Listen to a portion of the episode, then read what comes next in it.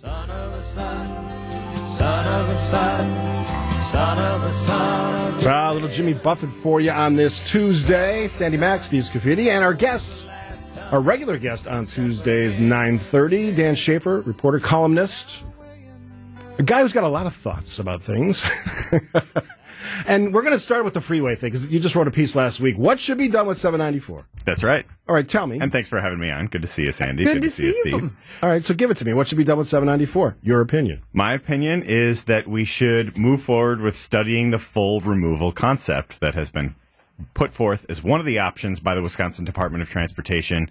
Uh, I think this could be really a game changer for downtown Milwaukee if we remove this stretch of freeway in between the Hoan and the Marquette interchange. I know this can be a bit of a confusing project to talk about because most people associate 794 very specifically with the Hoan Bridge. Right. And the, the proposal that are going forward are not touching the Hoan Bridge at all. I want to be very clear about that. Want to keep the Hoan Bridge as it is. Uh, don't want anything, don't want any changes there. But the, the stretch of road that's in between uh, the Marquette interchange and the Hoan Bridge, you know, that, that was, I think, uh, another piece of this argument that I think has been a little bit confusing is w- why now? Why are we talking about this now? And well, in late 2021, the Wisconsin Department of Transportation proposed a replacement of many of those kind of bridges and ramps that are around in between that area.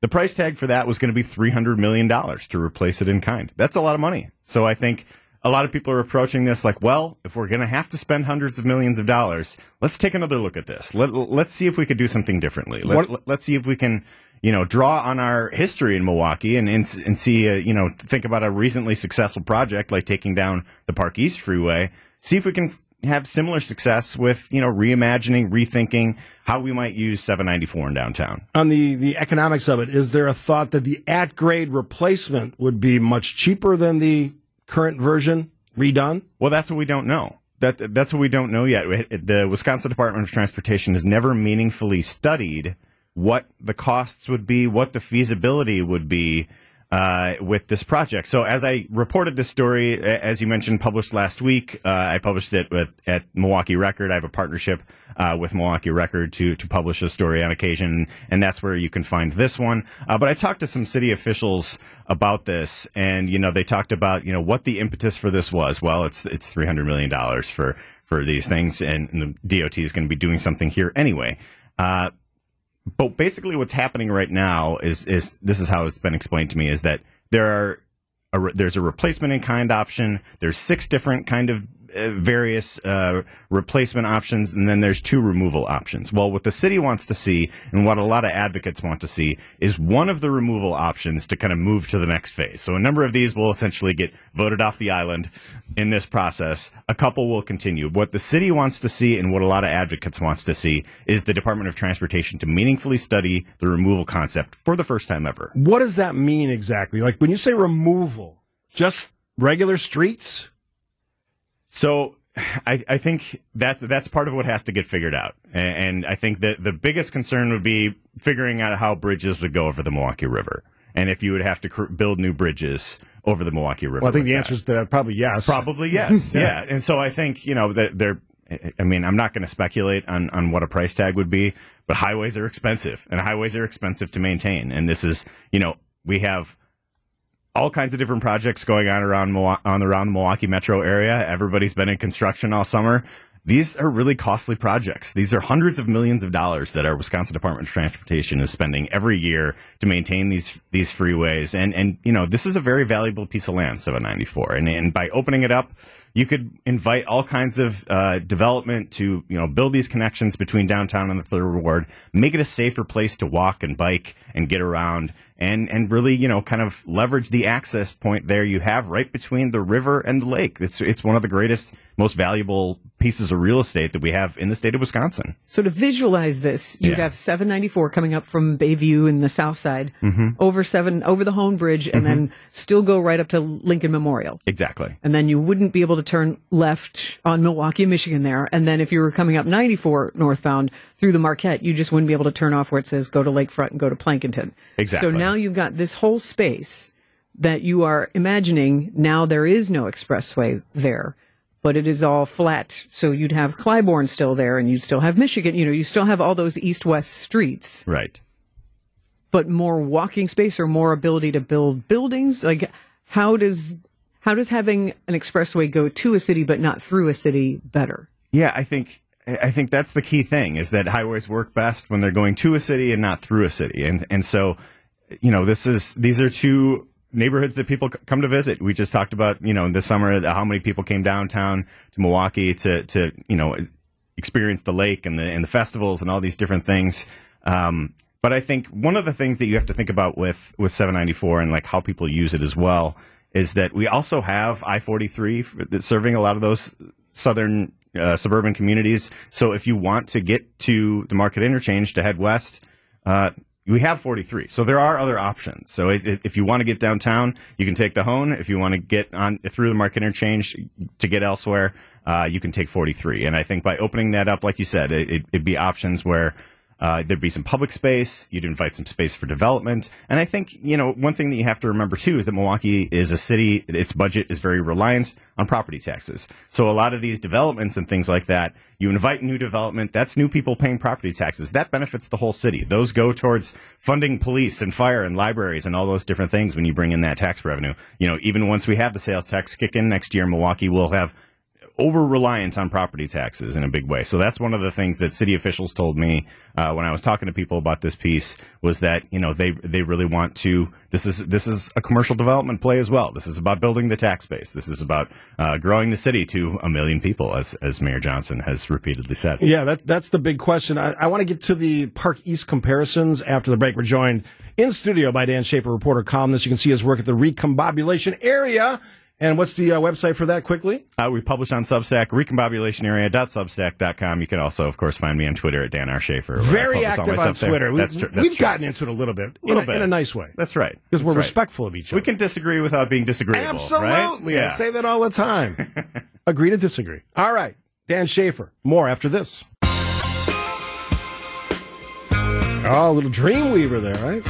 No, this is Love is Love Alive. is alive. Yeah, I'm, I'm lumping Very all this. slinky song. I'm from Gary lumping all Wright. his music, Gary Wright music together because it all it sounds amazing. It's the soundtrack of my Rest in peace, Gary Wright. Yes. All right. Dan Shafer in studio. The recombobulation area is uh, where he deposits most of his wisdom. He's joining us every Tuesdays. So I've heard, Dan, the, the Park East comparisons. Mm-hmm. Now, that was a dead end. It basically just dumped off. It, it was like a vast wasteland for many, many years. I don't know that it was that controversial to take it down as I, I shouldn't say it. it was controversial, but not like this one would be. Because I've already got texts that say, I use it every day. I connect to 94, I 41, all that stuff. Mm-hmm. I guess for me is I had the sense a long time ago that they kind of knew what was going to happen in that area that the Park East used to be on. They had a sense the Bucks might be there at some point, given mm-hmm. the age of the Bradley Center. Do we have a sense today, other than just hey, this general idea that this, these parcels would be for sale and could host big buildings or whatever?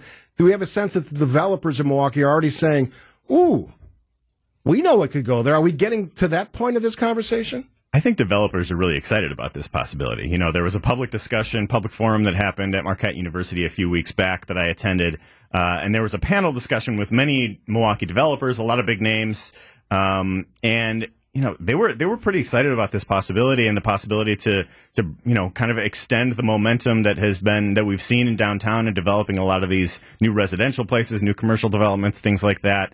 Um, you know, I th- Bob Monnat from the Mandel Group was there. He was one of the people on the panel. He talked about how, and to and to you know bring the connection back to the Park East. He talked about how the Mandel's North End development, which which has been huge and, and really revitalized a stretch of uh, Milwaukee's downtown that was dormant for a long time. He said he didn't think that project would have happened had the Park East been there. So I think that's the you know, uh, that's a lot of the logic. Of course, it's not a, direct apples to apples comparison with the Park East and 794, but I think developers are seeing it similarly, where they could, you know, reimagine something uh, to to develop the, the way that they did in the North End, and the way that the Bucks uh, ultimately did in Fiserv Forum and the Deer District. And I think that is there's a lot of possibility, and I think you know, again, and, and Sandy was mentioning this uh, over the break here, is that you know this this is just about studying it at this point, right? We just want to have a meaningful study about what is uh, what what this could be for the Milwaukee. Yeah, you Milwaukee. started this conversation by saying I support studying what this could become because the Department of Transportation that's kind of the missing piece of this puzzle is really researching traffic flow and how many cars would it affect if 794 if that spur is gone mm-hmm. how how much would it affect traffic? Mm-hmm. We may be surprised or we may be reinforced and we'll go mm, we really do need that spur. Mm-hmm. And I, think there are some, you know, I, when I talk to people at the city, they are even the, even Lafayette Crump, the commissioner of the Department of D- City Development, told me that you know full removal or a slimmed down version are kind of one and one A on what they would like to see, what the city would like to see at 794. But he's like, well, we don't know how that would necessarily affect the port of Milwaukee. We want a better understanding of like what bridge replacement and repair would cost. We, you know, we, we want this to be meaningfully studied by the Wisconsin Department of Transportation. I've been lumped into the pro freeway crowd because we built an interchange, first one in Milwaukee County in, I don't know, 50 years or 40 years. And I, I think it worked out. So as a pro freeway guy, mm-hmm. and I would argue that many of the, the connection problems we have in the city are because at some point in the development of I-94, they shut off that connector between the stadium and 894. They shut off some of the other spurs that spo- were supposed to connect us. That's history if we keep going down the road of, of, of minimizing our freeway system because we like, you know, urban landscapes and landscaping and, you know, fancy boulevards, is that fair to the people, many people, and I've got about eight different versions of that on the text line, mm-hmm. who drive to work, just want to get there fast. And they want to get to anywhere they're going, a Brewers game, Bucks game, work, up north quickly. Is it doing a disservice to those folks by saying, well, it's a few minutes longer, suck it up? I think there's trade offs there. You have to understand that there are trade offs when you are making that convenience for people who don't live in Milwaukee. That it, the trade off there is that the neighborhoods within the city are divided by these massive, massive pieces of concrete. And I think, you know, just to the, broaden the topic about freeways and, and infrastructure in general Milwaukee, I think the 794 discussion is actually the second most interesting freeway uh, removal project being discussed in Milwaukee. I th- actually think the Stadium Freeway one That's where we're going to go next. much more interesting Yeah. and, and really could go to you know addressing some of the core issues in Milwaukee because that is a freeway that literally divides you know diverse neighborhoods and and uh, it is essentially the western boundary of one of the city's best parks in Washington Park, uh, and so I think you know the the Stadium Freeway removal is is one that to me is a lot more interesting than the than the 794 one because that could go to some of the bigger picture issues that Milwaukee deals with. He is Dan Shafer. He's our guest every Tuesday, 9.30 right here on WTMJ. And I'll take a break. We'll get to that stadium stuff and a few other items that uh, popped up in your columns over the last few weeks. Dan Shafer, our guest. Sandy Steve, WTMJ now. Oh, well done. Producer Charlie there. We are joined in studio by Dan Shafer, reporter, columnist, the recombobulation area. If you go to recombobulationarea.substack.com, you can uh, sign up, get some brilliant writing on the issues of the state of Wisconsin. That's why he's here. Um, a little bit on, on the uh, stadium. I actually am supportive of just ripping that north piece down. I mean, why? There we go. Why? Yeah. I mean, this would, I think, open up a real area for improvement, better looking city, more vitality, cool stuff. Maybe their own district of, of some sort. Uh, I think this this one. I think if you talked talked about the two things, 794 stadium, stadium would be way higher on public acceptance of ripping that sucker down. I, I completely agree. I think it's a much more important project ultimately than than 794. I think, of course, for you know that building the tax base and all those different things that we were talking about that 794 could bring. This really important. But I think what what state 794 or what uh, what 175 and the Stadium Freeway could do. You know. And and it's, I think this is a really interesting moment for the west side of, of Milwaukee and the west side of Milwaukee County. We're talking about what the Brewers might do next. We're talking about a freeway expansion. We're talking about redoing that stadium interchange. You know, I, that is also creates an impetus for for re-examining how we how we use certain things. And and I think uh, you know when I was I I did a, I wrote a series two years ago called "Expanding the Divide," and that's it was an in-depth reported series on the proposed expansion of I-94. And kind of with that, I wrote a piece called Tear Down the Stadium Freeway in Milwaukee. And, and that, I think, you know, is a project that um, could really bring together some segregated neighborhoods. We always talk about how Milwaukee is one of the most segregated metro areas in the country. If you look at the demographics on either side of that freeway, that freeway is a dividing line. Uh, you look at where that freeway dumps out on North Avenue. There's, you know, I think one uh, Peter Peter, Peter Burgelis, the county supervisor, who's uh, been advocating for for reimagining this, called it a, a, a fast track to Wendy's. Uh, you know, that it's not exactly. Uh, you could really you know, reimagine what's going on on North Avenue at that inter- intersection in the Uptown neighborhood that's Yeah. been seeing some really positive momentum in recent years as well. Um, and and I think Washington Park is a big piece of that too, because you have this beautiful Olmsted Park right in the middle of the city. Should be this absolute gathering place. You know, I live in that neighbor, close to that neighborhood. I go to Washington Park Wednesdays. Love that park. Uh, but it, the one border of it is a freeway. You know, it's hard to have a dense residential neighborhood with a park next to it when you're when you're walking across a freeway to, to get there. It's it's not it's not a great experience. I look at it this way: there, there's leaders and there's transformational leaders.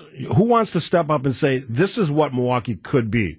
You know, we can get bogged down in the the crime stories, and you know, we can't get this year. That you know, that mantra's been going around for decades. Mm-hmm. But if we start to do things in a big fashion with some, you know, forward thinking, not next year, not 10 years, 40, 50 years from now, what the city could be, mm-hmm. that piece and whatever happens around 794 could be part. Those are really important areas in our city. And if we start thinking about this in different ways, I'll use my personal example. Drexel Town Square was a field.